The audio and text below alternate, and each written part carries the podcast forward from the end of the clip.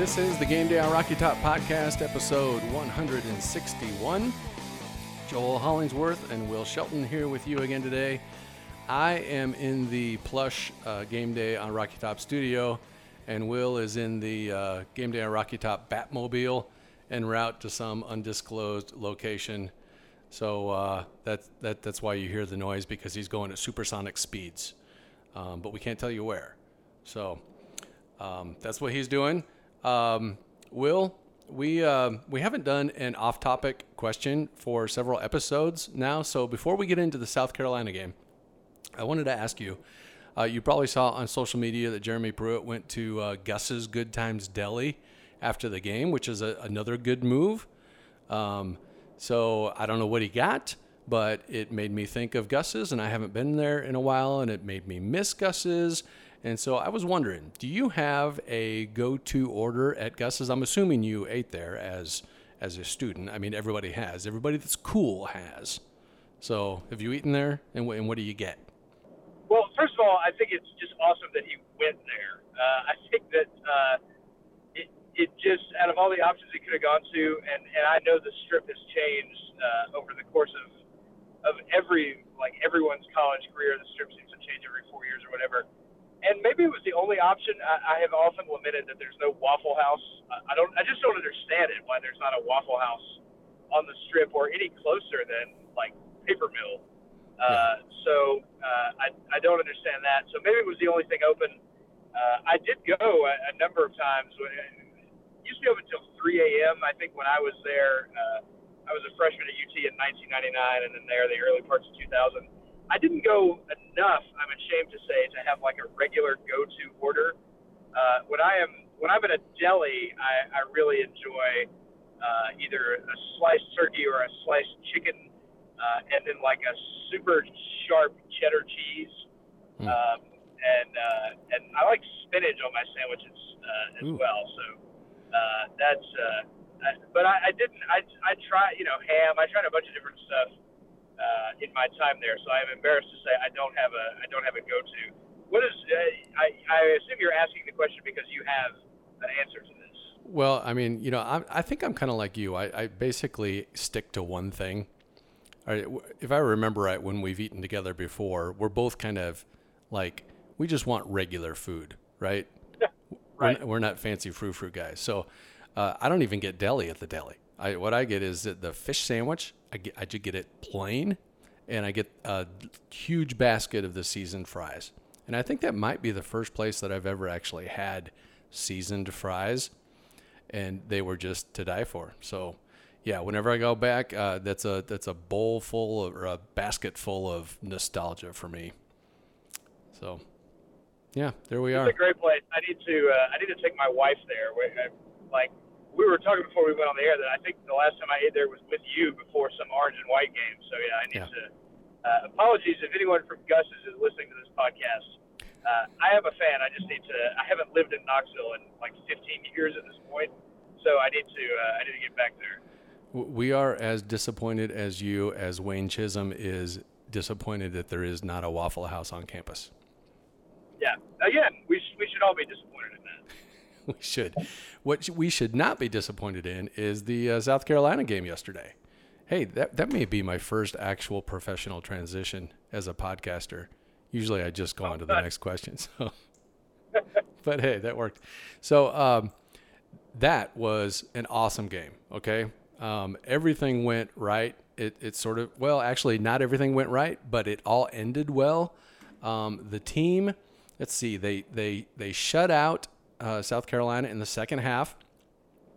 They held uh, South Carolina to 78 yards rushing. Um, the offense put up 485 yards. Um, special teams added two touchdowns. Jauan Jennings was a monster.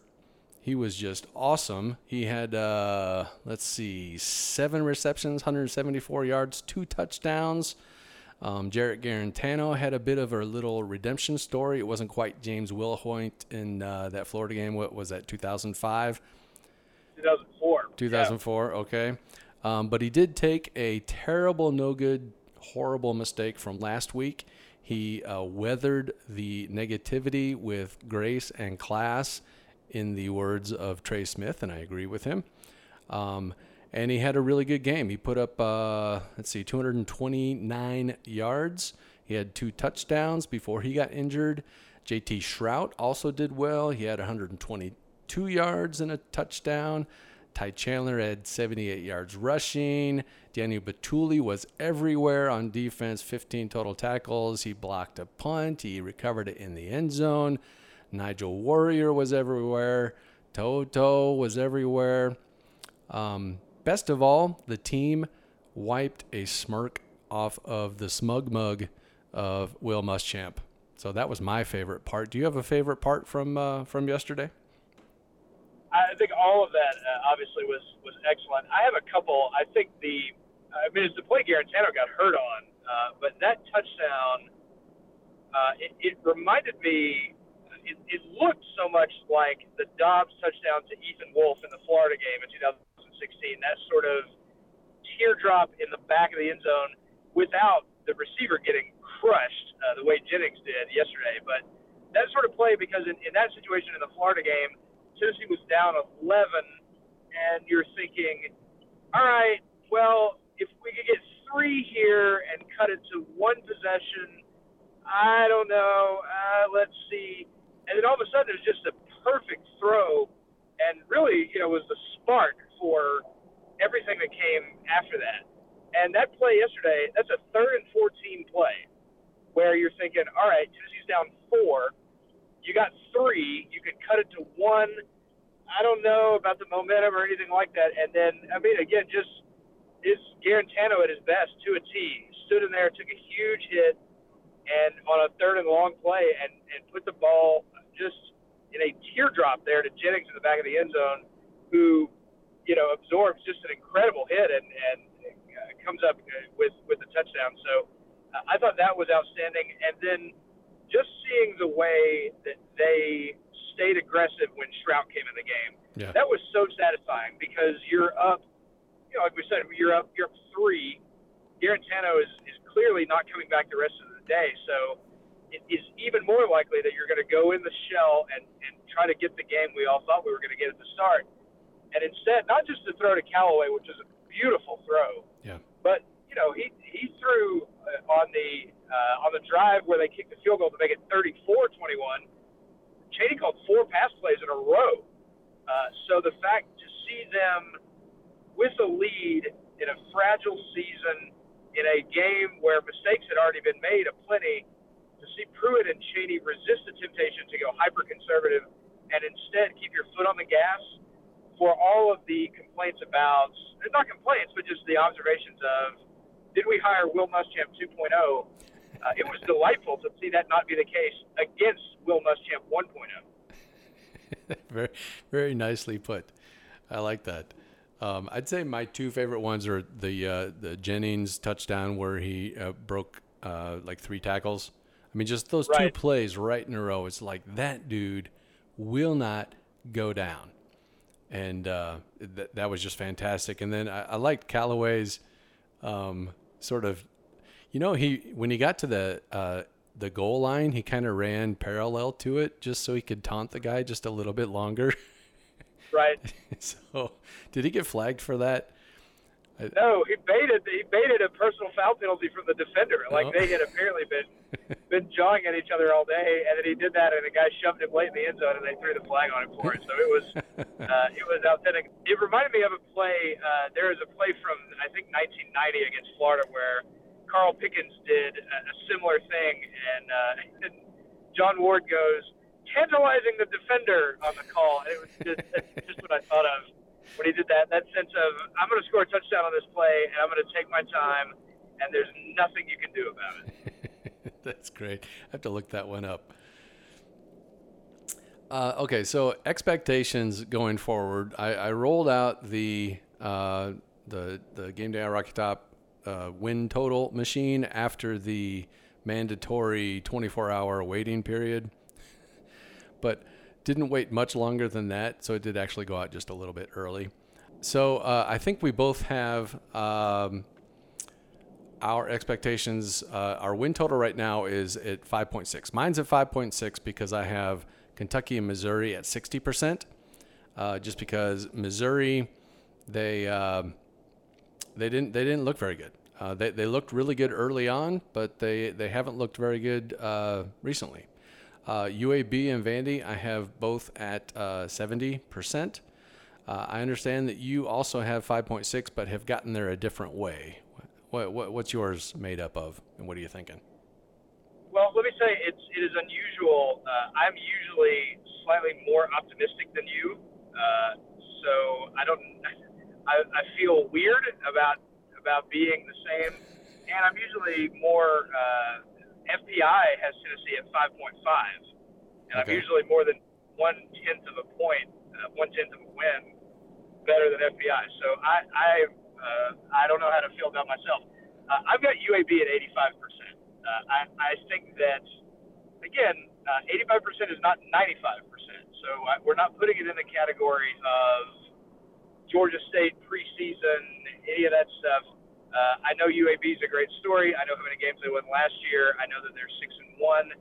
Uh, I I think that this is still a game, given what we've seen Tennessee do at the line of scrimmage the last few weeks that now I'm much more comfortable uh, with Tennessee just being able to dictate that the way they thought they were going to do it against Georgia State. So not 95%, not 90%, but I do have UAB at 85%.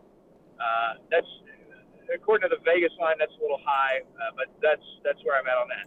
Uh, I think, and again, I'm, I'm driving down the interstate, so if someone is listening to this and is like, that doesn't add up to 5.6, I may have this uh, a, a little off. Um, I've got Kentucky uh, in the six. I think I have Kentucky at 60 percent, 65 percent. Uh, the whole conversation about Kentucky and Missouri. I mean, that game pouring down rain last night. Uh, just it's weird. I don't know what to make of it. Uh, Missouri much worse uh, on the road than they are at home, uh, and and has really fallen off the face of the earth here. So uh, the scheduling quirks again, as we talked about last week. Kentucky's going to be on the bye this week. Missouri's getting ready to play Georgia and Florida back to back, and then they play Tennessee. So uh, I think it was. I think I have Kentucky at 60 percent, and then I have Missouri at 40 percent. Uh, I, I've just seen Tennessee look bad against Missouri too often.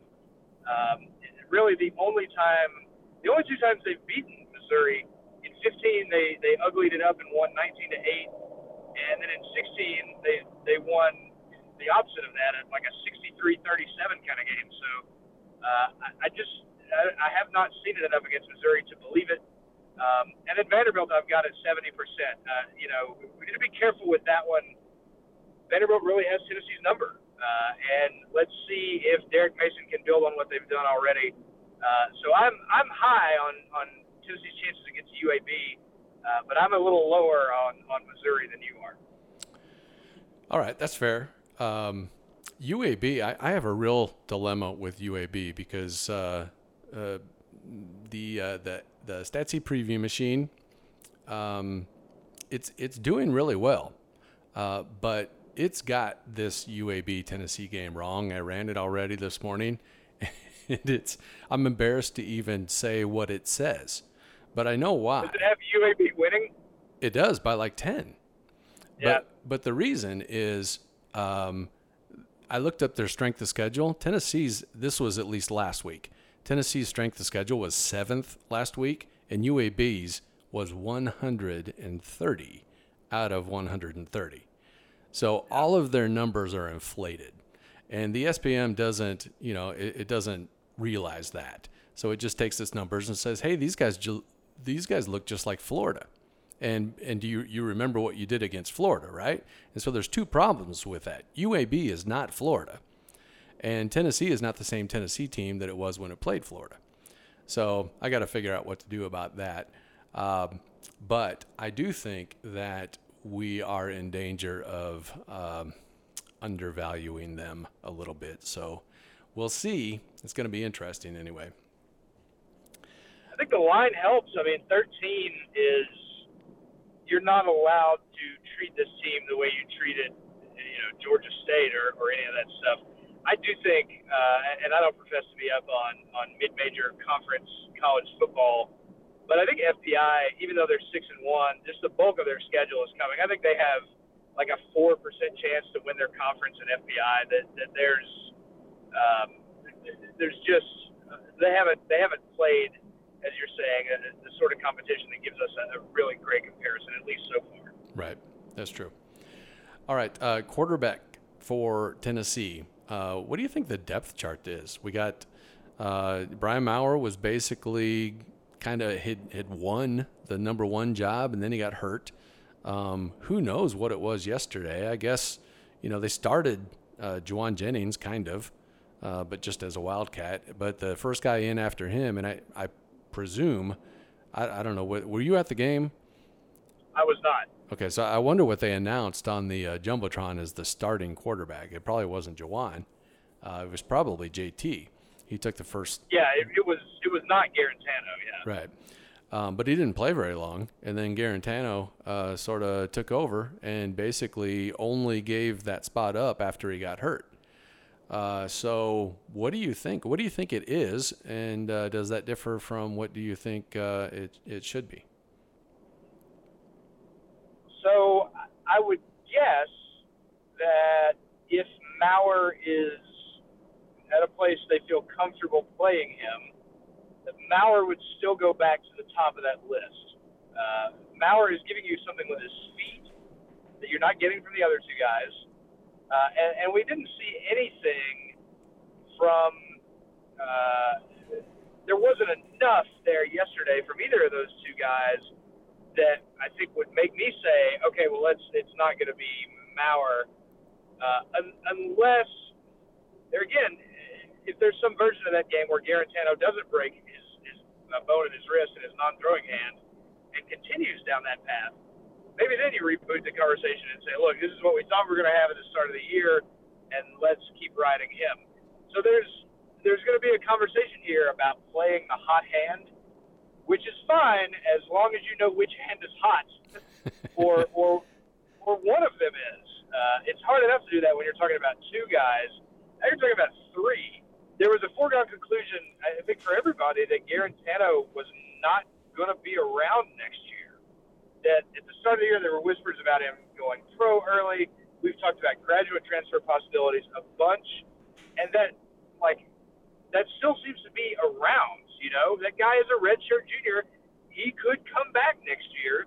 I don't know what the staff is telling him or anything like that. But so that that piece of information, you know, you if, if you think he's gone next year, then you have no incentive to like continue to develop him or, or anything like that. The way you might want to give a look to Maurer or to Shrout. So uh, I, I would assume the conversation is Maurer, if healthy, one, Guarantano, if healthy, two. Shrout, if healthy, three, because that's been the depth chart since the Georgia game. It just got messed up in, in a couple of different ways, but that's still been the overarching theme. And though I we I do not want to discredit what just happened yesterday because we talked about in, in what I wrote yesterday. That's it's the best yards per play performance of the offense against a Power Five opponent, other than November of 2016 when they had the best offense in college football yesterday was the best of the decade. That's wild. and I mean, that performance. I started researching this. I won't get it. I won't get around to writing it tonight. I don't think. But like, if you're thinking of ten best quarterback performances of the decade, I think yesterday is on that list. I mean, it's not at the top of the list, but I, I think what just. I mean, to go 18 for 30 for 300 plus yards with three touchdowns and no interceptions with uh, you know the most maligned former starter we've had around here, and then the third string quarterback, and you didn't do it against you know it wasn't done against Troy. It was South Carolina team that beat Georgia and picked off Jake Fromm three times. That's insane. So I, I don't want to minimize at all what just happened there, but I would just uh, Tennessee's been playing well four weeks in a rebuilding a, a thing here for four weeks in a row and that depth chart, when available, those four weeks has been Maurer, Guarantano, Shrout. So I would assume that's still how it looks, and then it's just a question of who's healthy. So all three quarterbacks doing that well, that has to be Chaney, right?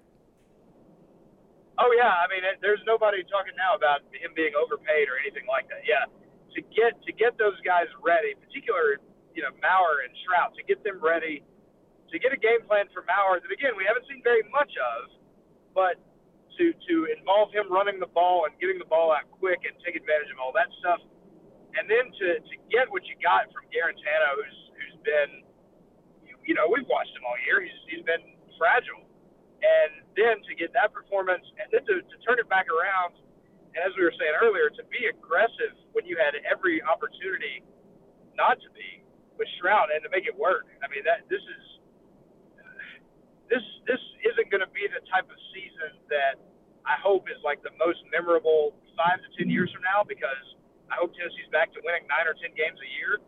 But I mean, this in terms of storyline this is a great story this season, and I mean we got four games left here, hopefully five. So uh, yeah, this is this is uh, an excellent job by Jim Chaney and Jeremy Pruitt letting Chaney do his job uh, in not only getting these guys ready, but I mean again, remember we we've talked all year about Tennessee quarterbacks making their first start as a midseason replacement.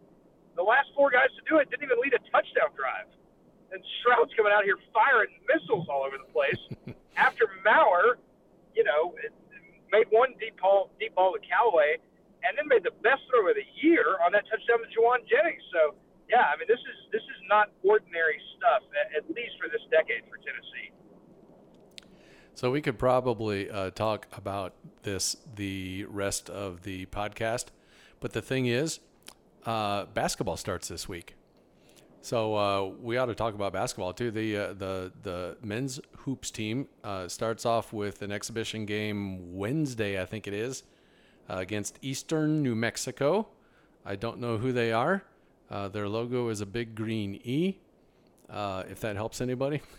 so anyway, it's going to be the first look that we get at this team, and I know that you know some of the stuff off the top of your head. I was wondering if you could give us all a sort of a, just a quick introduction to uh, to what the roster is going to look like this year. I know that we got uh, Lamonte Turner and Jordan Bowden. Those guys are going to uh, try to fill the leadership void that's left by uh, Bone and Schofield and Williams.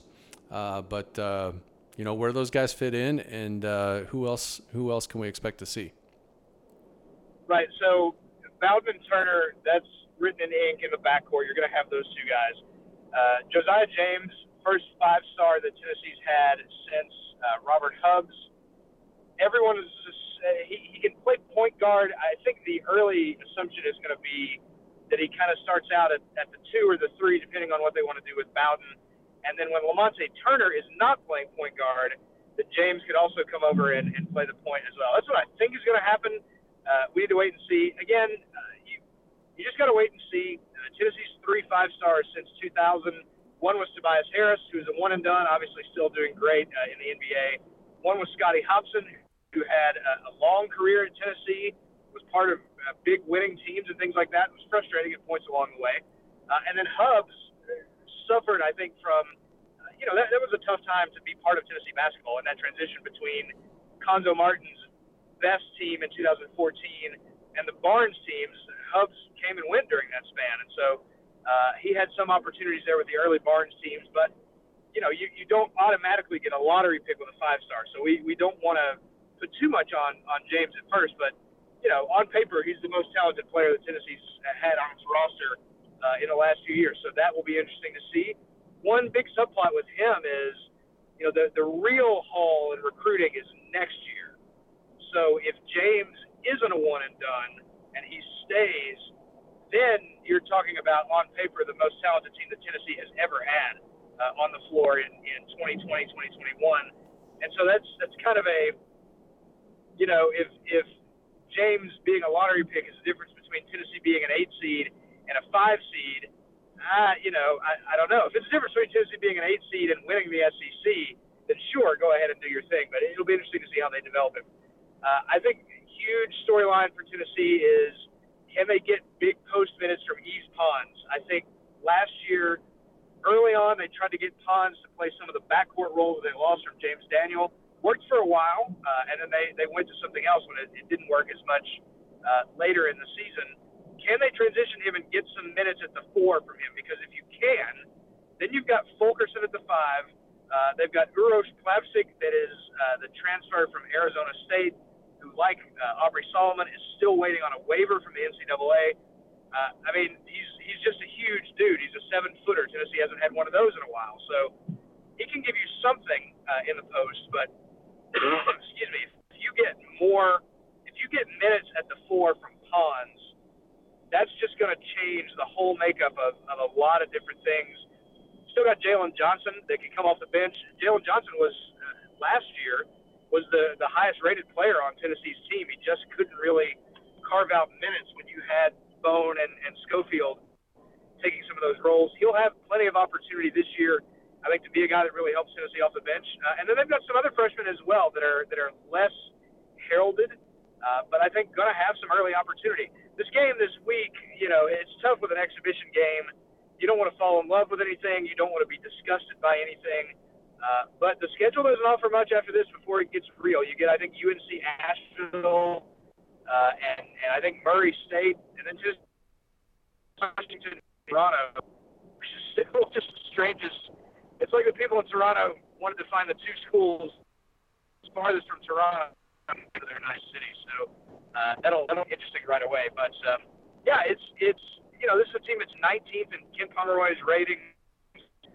It's it's right outside the top 25, which is great. I think that's good motivation.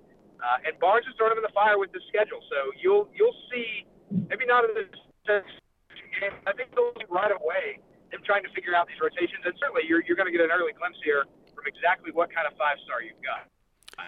Speaking of the schedule, uh, he he uh, Barnes tends to schedule up. Uh, we got the all of the regular SEC teams, uh, so you know we'll have Kentucky, we'll have Auburn, um, but uh, I understand that there are some other uh, huge games on the on the schedule this year too, and that they fall on favorable days and times too. Is that right? Yeah. so Tennessee, first of all, goes to Kansas in the SEC Big 12 Challenge in January. That's great. Tennessee you know, has has been hit or miss kind of in that rotation. Last year they caught West Virginia, which seemed great in the preseason, and then West Virginia just didn't have a good year. And so by the time they came to Knoxville, there there wasn't a lot of that didn't feel like a, a, a resume win for Tennessee, even though they got into that game. Uh, but you know, there's only there's only so many times in this thing they can put Kentucky and Kansas together. So they they finally uh, Tennessee gets a shot at uh, at Kansas at Kansas, which will be fun in January. Uh, Memphis, obviously, that one uh, circled for a while here now. That's uh, December 14th. Their run of Saturday games is, is just incredible. They get Wisconsin and Knoxville on December 28th. That's a Saturday game. All these games you hear about being sold out are all Saturday, and they're all between 12 and 2 p.m. tip offs, which is just a fantastic job by scheduling and by the SEC office, too, to make these games. You know, there's no old curmudgeonly oh, it's a nine o'clock ESPN tip off. Like they're all these nationally televised 12 to 2 p.m. windows, and so uh, all that stuff's going to be great. Tennessee goes to Cincinnati. Uh, they catch Florida State in the Thanksgiving tournament, and uh, the other two teams in that are Purdue and VCU. So we might get Tennessee Purdue three uh, after you know two incredible basketball games the last two years. We might get the rubber match uh, in uh, in November here in you know like a month. So uh, that would be a lot of fun. Uh, yeah, so I mean Barnes again. He's you don't have many opportunities to just kind of say, well, this one doesn't matter, and that almost certainly is going to lead to this team losing more games than the team lost last year while they're trying to figure all this out. Uh, Pomeroy projects them at 20 and 10, uh, and I think 11 and 7 in the SEC. So yeah, they're gonna they're gonna uh, take some lumps, uh, more lumps than expected. But again, I think this is still easily a team that's that's going to have every opportunity to be a favorable first round seed in the NCAA tournament, and just lots and lots of big games that folks can be excited about watching. That is awesome stuff. Um, I feel kind of like uh, I I rushed over the South Carolina game because that was a big game, and I think maybe we should talk about it some more. Do you have anything more to say about that game? Because uh, it's like the uh, the the post game videos and stuff. Just just watching the guys um, celebrate, um, watching. Uh, I, I didn't catch uh, Pruitt's uh, sort of hug with Guarantano down on the sideline, uh, but I understand that there was some little moment there that was really nice. Um, just the the the vibe in the team. It, it's not just that they have um, won a game that they were an underdog in against a coach that they hadn't ever beaten before. Um, it's that they just look better. Uh, there's something there's something about them that makes you believe that this wasn't just a, a blip on the radar. This wasn't just something that we've seen before. Uh, before we plumb plummet back down to uh, to where we have been for the past ten years, it seems like this is what we can expect going forward. And uh, you know, I, I, remember back in the summer, I, my expectations uh, that I wrote over the summer were, um, okay, we need to be more competitive with with the big three, but not expect to beat them. And uh, I don't know if Florida really got there, but we were more competitive with Georgia. We were more competitive with Alabama. Um, right. And then the the big thing is we needed to stop this nonsense of losing to the second tier of the SEC East. And that's where the real competition was going to be. And I think that uh, all of that is still on the table now. Um, the the the thing that sort of went off the rails is that we lost those first two non-conference games that we were sort of assuming that we were going to win, or at least I was, um, but with BYU, um, and and we didn't we didn't win those, you know, so it sort of tainted the well. But but the main thing that I wanted to see out of this season at the beginning of the season was let's get a leg up on the second tier of the SEC East, and I'm feeling really good about that right now. How about you? Yeah, I, I agree with all that. I think a couple things. Uh, one, the season has taught us more than any other.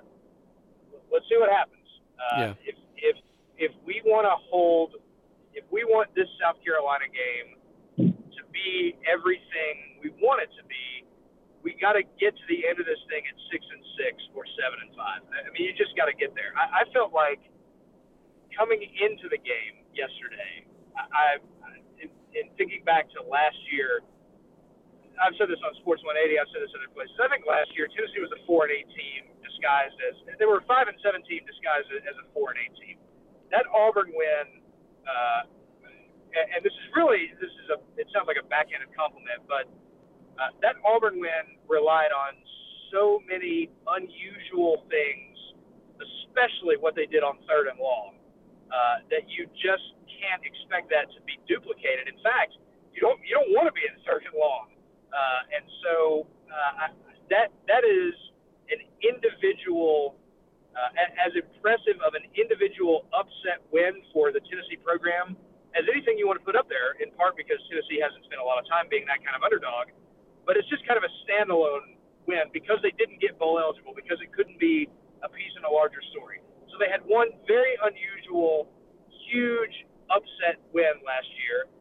And then because the other big building block was Kentucky, and I know it was 10 win Kentucky, but it was still Kentucky, and we we beat Kentucky. That's what Tennessee does. And so the way that game unfolded, and, and should have been worse if you don't fumble a lot in the second half, uh, it didn't feel all of that surprising, nor was there an incredible need for catharsis. And then they went the bed right after it. So there wasn't any you know, like you just couldn't. I, I that Auburn thing stands in, in isolation in the upset category, but the other, it just kind of was a nice day that then got ruined by what came later. This game yesterday, number one, it was it was more exciting uh, than than that Kentucky game by far. Just the ebbs and flows of the game and and the, the points that were scored. Uh, two, Carolina is still going to end this decade with a 6-4 advantage over Tennessee. Uh, and if you go, I mean, if you really go back to Spurrier coming in 2005, this has been a, a fairly even rivalry with the Gamecocks. So this isn't Kentucky, and it was Muschamp who, as we know, I mean, this is the first notch in the belt for Tennessee against Muschamp. So all of that meant so much more. And if they can string it together with the rest of these games and, and get to six and six, or even seven and five. And I mean, listen, listen. As soon as he gets to seven and five, uh, it, it ain't gonna be the Liberty Bowl. Like seven and five, and on this kind of roll, Tennessee's gonna go to a nice bowl game. Uh, so all, we'll worry about all that later. But if we want this win to be all of those things, Tennessee has to do the rest of the work. They have to do what they failed to, to do after Kentucky last year. And if that ha- if Tennessee does get to six or even seven, then I do think we'll look back at yesterday. Uh, again, Auburn in isolation, one of the best upsets I've ever seen for Tennessee. But I think that South Carolina win will mean more to Pruitt and this program if Tennessee is able to, to get to six and six or seven and five than anything that Pruitt was able to do in his first year, than anything that that you know. See, you just we've written about this a lot. You have to make these memories, and then you have to make them last. Tennessee's win over Georgia Tech in 2017. It's an incredible football game, incredibly compelling, insane storylines, all that stuff. That game means nothing to no one, right? it, it does. It does not matter. It will not go on any list of remember when or anything like that. That game is just in a void. And some of us that were there maybe one day will say, "Oh yeah, I was there. That stadium was awesome, and that game was wild." And then the whole season got set on fire. So you you have to you have to make a memory, and then you have to make it last. Tennessee made a memory. Now they got to make it last here with with three out of four uh, the rest of the way home. And if they get that done, I, I started that by saying last year they were a five and seven team disguised as four and eight. I was worried coming into the game yesterday that they were going to be a five and seven team disguised as six and six, and they just lost. Uh, they lost to Georgia State in a game they never should have lost, but okay. But the, the BYU thing, to just have it come down to that play, uh, I, that was a concern. Is that you would be better at the end of the year and you would make progress, but you'd still be five and seven. And now, you know, they've they've given themselves a real opportunity to get to six. Uh, so they got work left to do, uh, but but it has a chance. Yesterday has a chance to be what everybody really wants it to be. That is going to do it for this episode of the Game Day on Rocky Top podcast. We appreciate you tuning in. As always, we're going to ask you to do us a favor subscribe, give us a rating, leave a review. We'll give you bonus points if you include the secret phrase, make it last. Uh, we will also accept Gus's Good Times Deli. It's not a paid yeah. advertisement or anything, but that works for bonus points. And by the way, you can spend your bonus points uh, nowhere, but you know you can say you have them. So uh, for Will Shelton, I'm Joel Hollingsworth, and this has been the Game Day on Rocky Top podcast. I know. Of course, I have a sense of like I'm talking louder because I'm in the car, and I'm also really excited. And so, like, you think drinking less of my coffee here, like I'm getting worse.